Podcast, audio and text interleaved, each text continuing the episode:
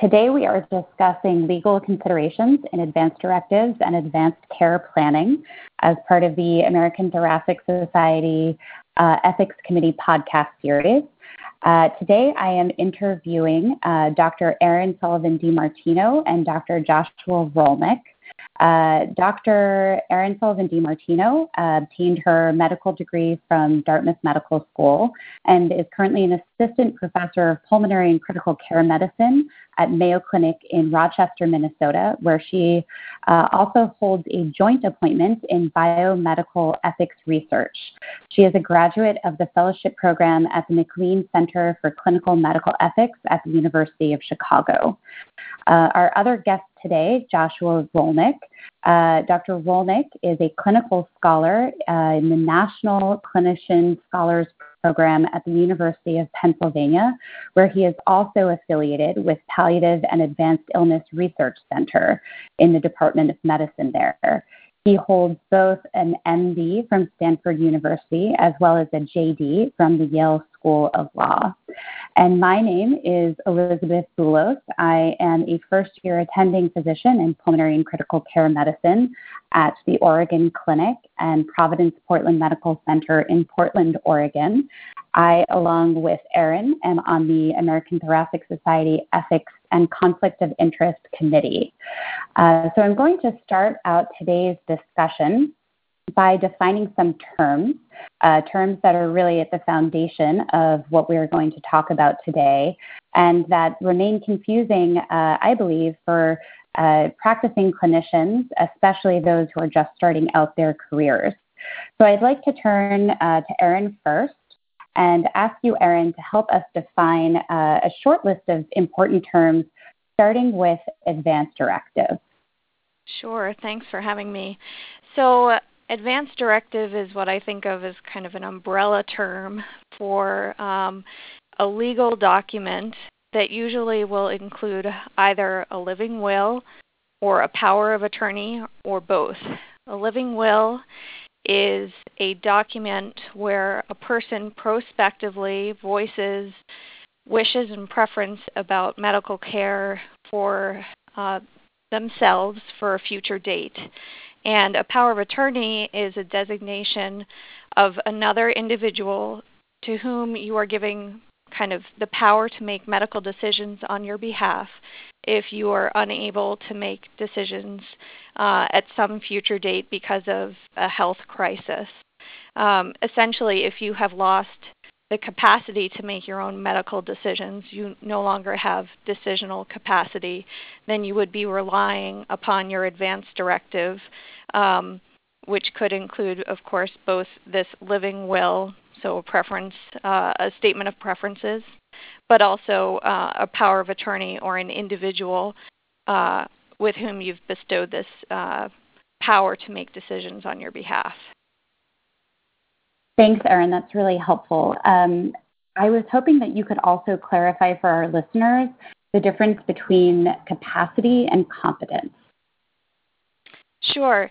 So, capacity is um, a clinical assessment, and it's made real time uh, at the time of an individual's uh, at a time when an individual is faced with a decision, uh, and it's actually kind of a scale. So you may have uh, we think of it almost on a sliding scale. You may have the capacity to say. Um, designate a decision maker or state who you would like to make decisions for you, but you may not at that same moment have the capacity to um, say consent to a complicated medical procedure or an, an operation.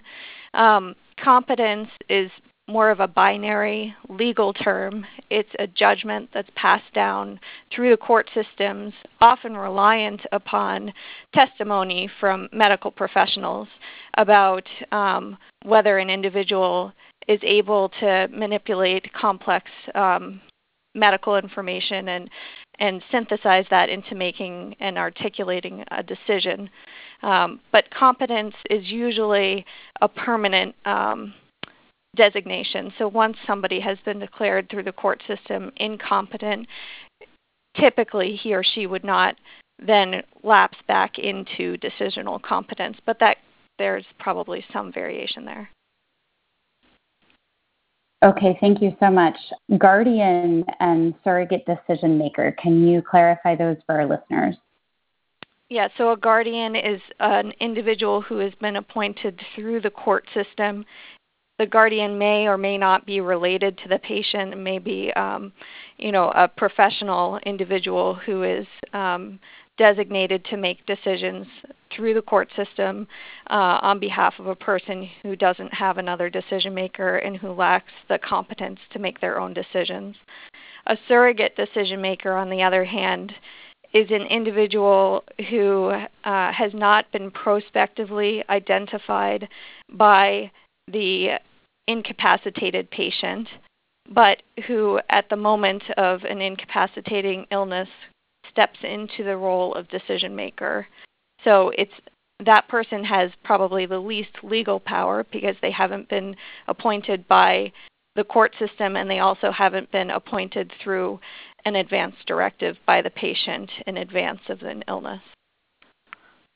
Okay, thank you. And I know that the surrogacy is something that was a real focus of your recent work in the New England Journal, and that's something that we will return to later in the discussion um, an area where things can get a little hairy.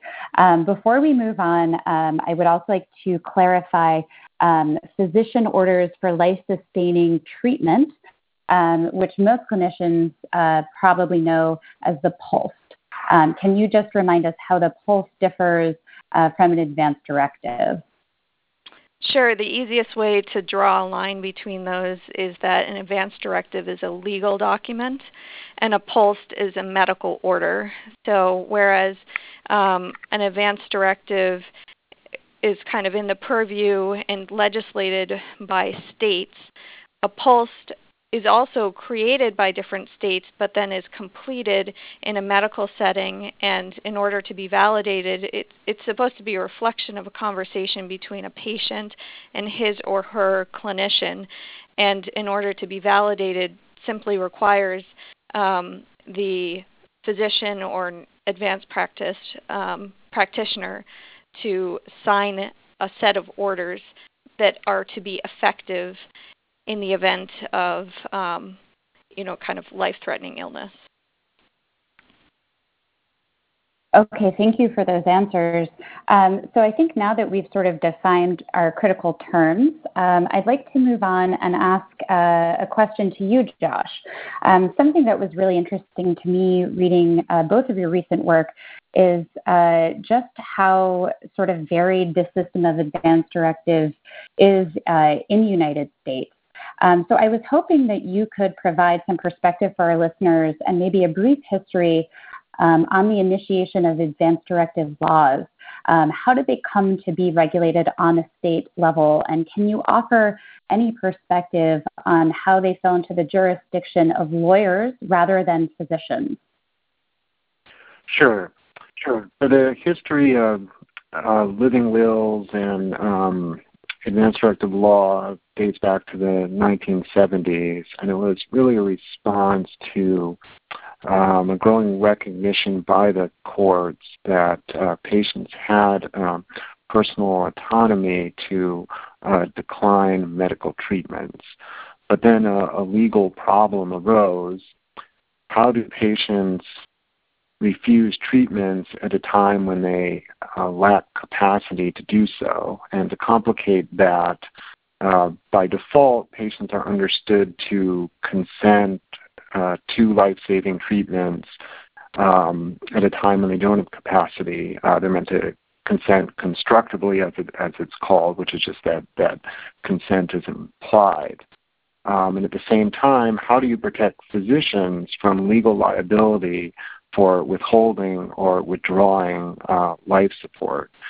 And so the solution to this what was perceived to be legal problem was found in the law, and that was to create uh, a means for people to pre-specify their wishes about future care. Um, and because of the concern about uh, physician liability, that document, the advance directive, was designed to give physicians legal immunity um, for acting in ways consistent with a legally valid advance directive. And the first state to pass a living will law was California in 1976, and then other states followed. And uh, first laws govern living wills, and then over time, there came to be more law about uh, healthcare proxies, about decision making when there isn't an official proxy, um, and then later advanced directives that sort of brought together uh, those laws. And then uh, most recently, and I know we'll talk a little more about this, about um, POLST and other um, what are called out of hospital uh, do not. Re- um, so why state law?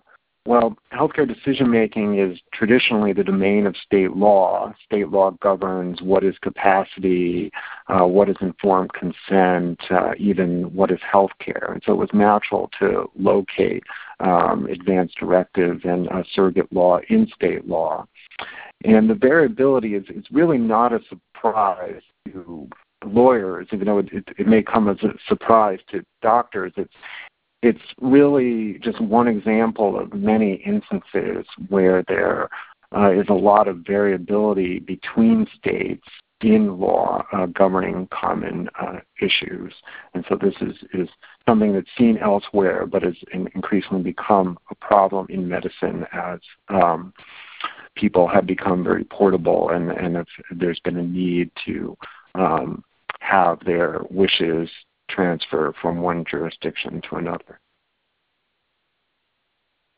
Okay, thank you so much for that answer. Um, and I did want to follow up with the idea of a POLST. Uh, you point out in your recent perspective piece, the legalizing advanced directives, um, the sort of irony behind the idea that the POLST um, is sort of the least legislated um, of many of uh, what we consider advanced directives. Um, and I think that may particularly come as a surprise to a lot of physicians in training, especially in an ICU setting where I think there is a, a tend, perhaps a tendency to even overemphasize the POLST. Uh, I don't know if you would agree with that.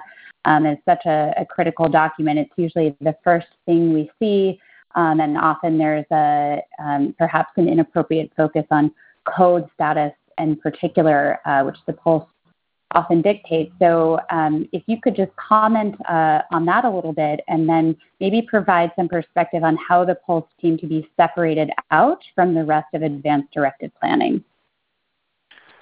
Well, the, the POLST uh, came about a little bit late in the game. It was uh, started in Oregon in the 1990s, and then it, it spread to other states, and it, it's really taken hold nationally in the last 10 years. Now there are um, quite a number of states who have statutes uh, governing the POLST. And as Erin mentioned before, the, the POLST is designed, unlike an advanced directive, to be the product of a discussion between a patient and a medical provider. And uh, just like in other situations, that that product is designed to be an actionable medical order.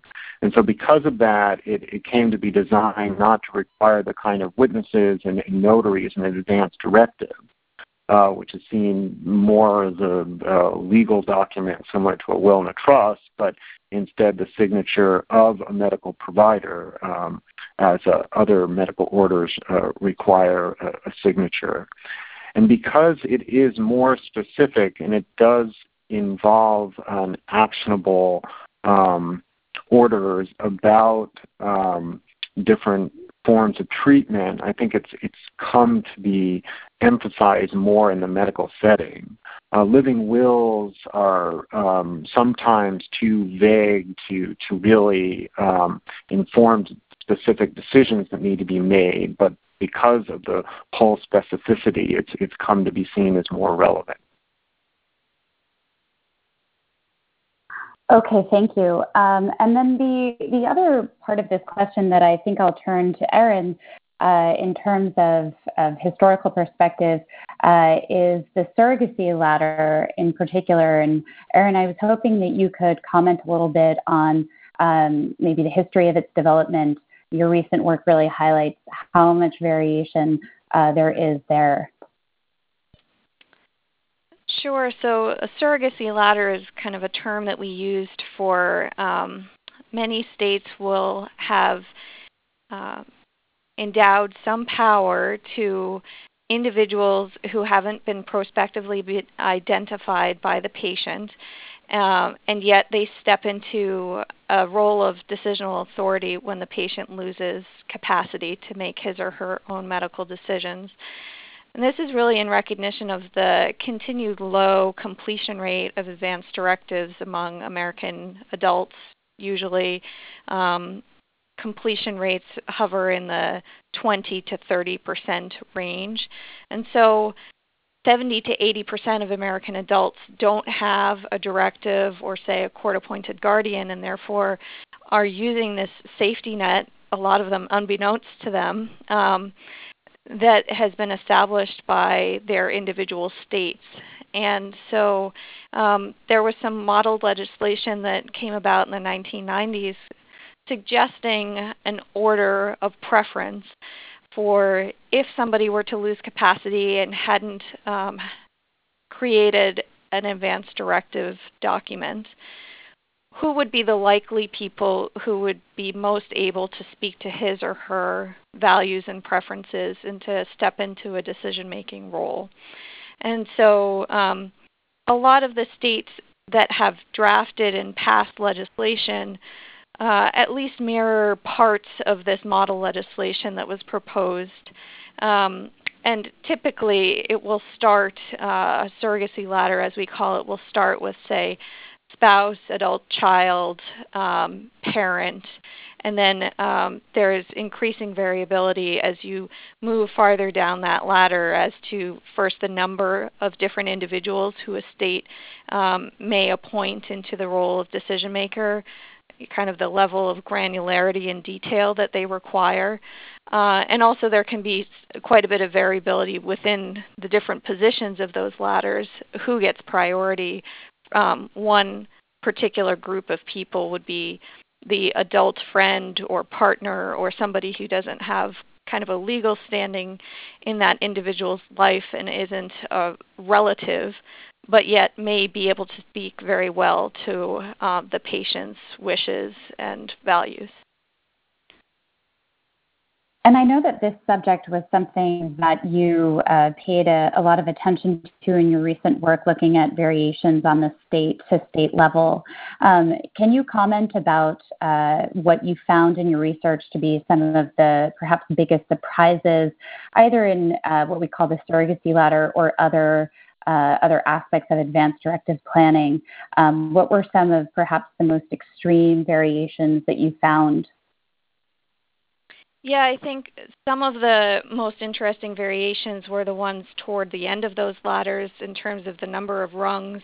Some states only had four quote unquote rungs in that surrogacy hierarchy or ladder and other others went out to 10 or 11 positions and even had the foresight to think about say if a member of a religious order were to lose decisional capacity his or her religious superior would be uh, granted decisional authority uh, in medical situations and um, one state actually went on to say that if a person were incarcerated, uh, a warden in his or her um, facility would be allowed to step into that role, whereas in another state that uh, the warden's role was uh, expressly prohibited in any kind of decision making um, about that uh, about a prisoner. So there was a tremendous degree of variation, not only in the individual's names, but the the level of uh, thought and consideration given to some highly unique situations. Um, another thing that we found pretty interesting was that often, particularly for a person who hadn't been identified through an advance directive, states wanted to include some additional safeguards and so would describe attributes that a default surrogate should display. Um, so some of those attributes are pretty common sense, like being an adult. Um, but actually, as you delve into that further, different states defined adulthood uh, at different ages 18, 19, 21. Eight states allowed for emancipated minors to potentially um, participate in decision making as a default surrogate. And then also, um, other attributes such as availability or readiness to serve. Um, one state gave almost a page long um, missive about what are what are the different um, considerations in assessing whether somebody is available to serve and uh, ready to be there, whether they were at the bedside, frequency of contact with the medical providers, frequency of uh, contact with a patient before the debilitating illness, et cetera. And other states left that term undefined altogether. Um, and a lot of states use the words special care and concern. That was a trope that we saw repeated over and over again which I think actually as a clinician may not be as difficult to define as you might think. It typically was not defined in the statutes, but maybe more easily identifiable at the bedside. Um, but uh, but still, it's it's a pretty vague term. okay, so um, I think it's interesting at, at, this point just to to take a moment um, and appreciate have learned, which is that uh, you know there are a lot of competing interests here. We have the um, the problem of state variation. Uh, we have the question of sort of the ethical obligations to the incapacitated patient, um, and then of course issues like physician liability, um, the role of legislature and how far that goes.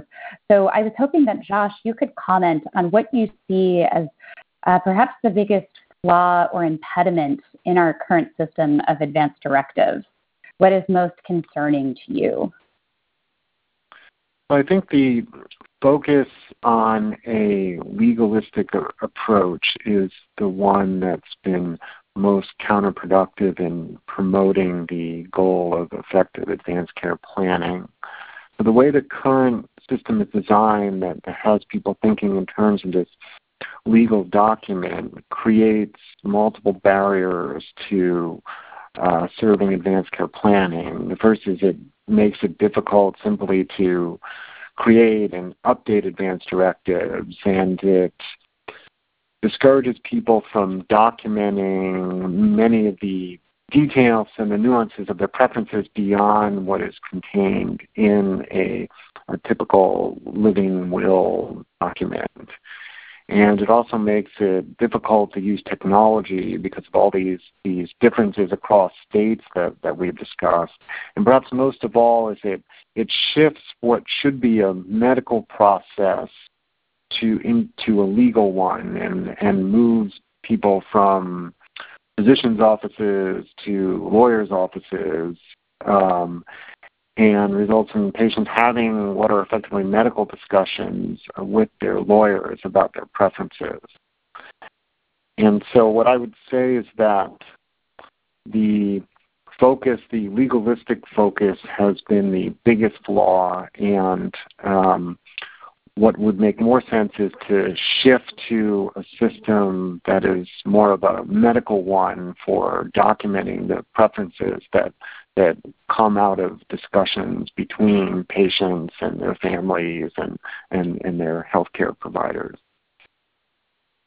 Okay, so let's get into some uh, specifics. What would you uh, suggest as some of the potential next practical steps um, for clinicians, for advocates, uh, patients, for legislatures uh, to improve this system? Well, on the legal level, I would encourage states to move to a, a different system. There are ways to, to effectively uh, codify a, a, medical approach, as it might be called, and, and that would be to I, ideally um, put into place laws that, that recognize that um, any documentation of a patient's preferences should be followed. And in fact, there, there are already states that do have such provisions that will say, for example, uh, any authentic documentation of a patient's wishes uh, should be followed uh, in um, making treatment choices. And apart from that, I would like to see uh, legislatures uh, move to harmonize law for advance directives and remove many of the legal formalities.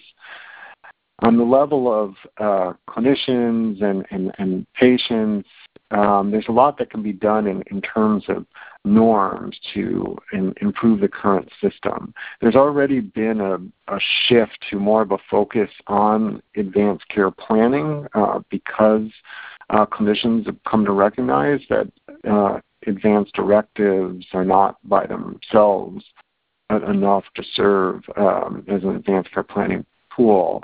And that focus is, is good and should continue.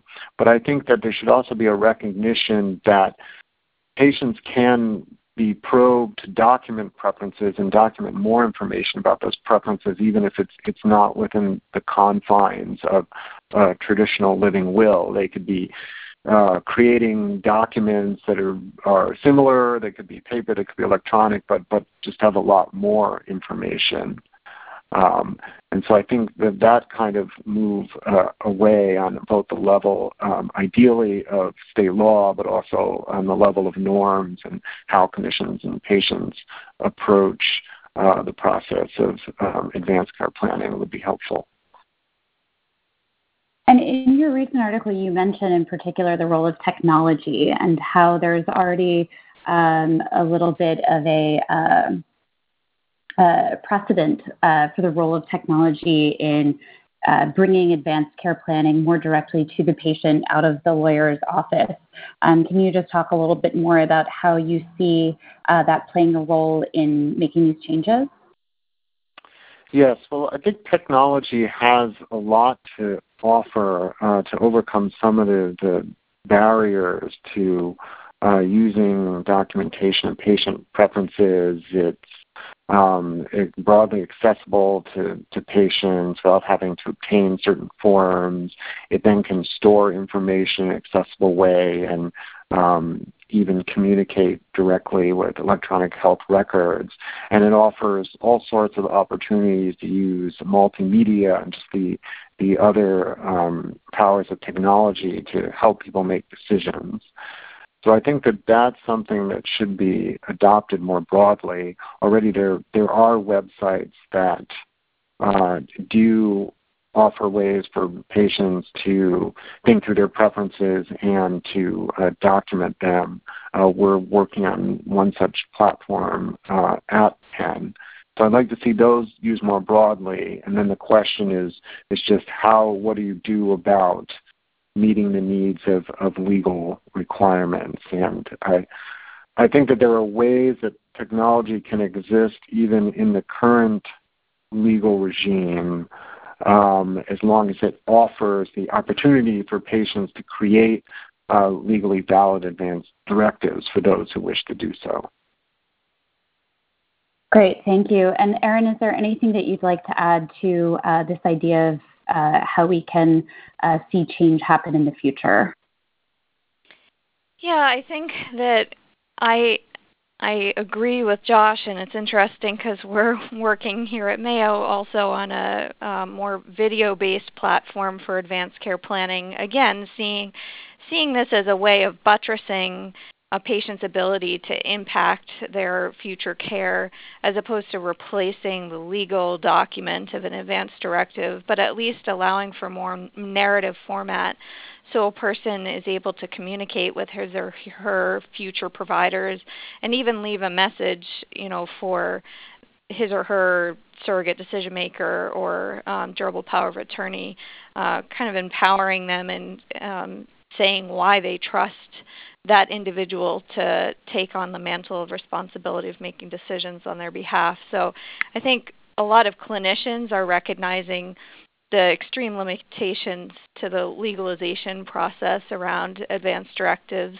um, and are trying to find ways to um, to kind of improve that process for patients and also by extension, it improves uh, the process of decision making for the clinicians who are caring for these incapacitated patients, which are often intensivists.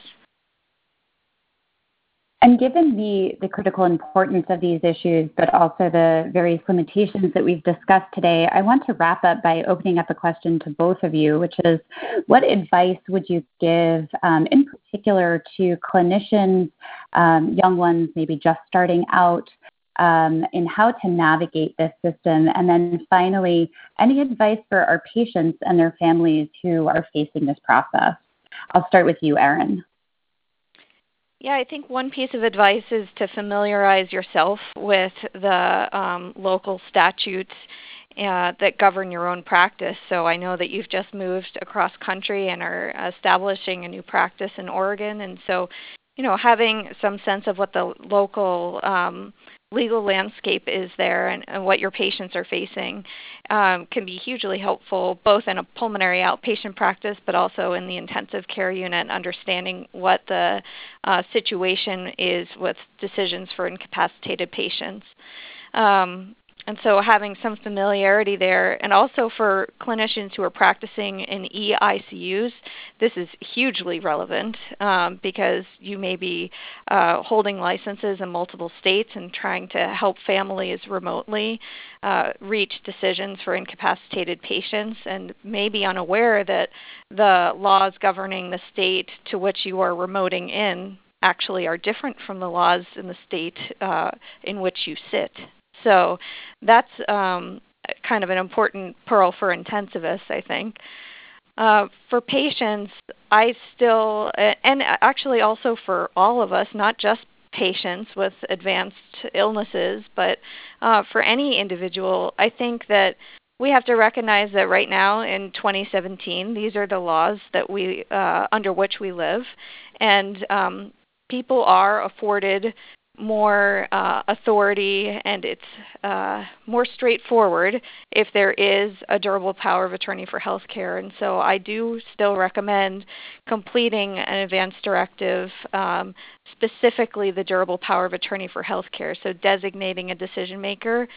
And more important than having that designation is communicating that you have designated that person as your durable power of attorney for healthcare and sitting down and having a conversation about your care preferences and values doesn't have to be too granular. It's so hard to predict what kind of catastrophes may befall a person in the course of his or her life, but just having a general sense of what um, your values and preferences are, are so helpful to a person if they were ever to be put into a situation of having to make decisions on your behalf.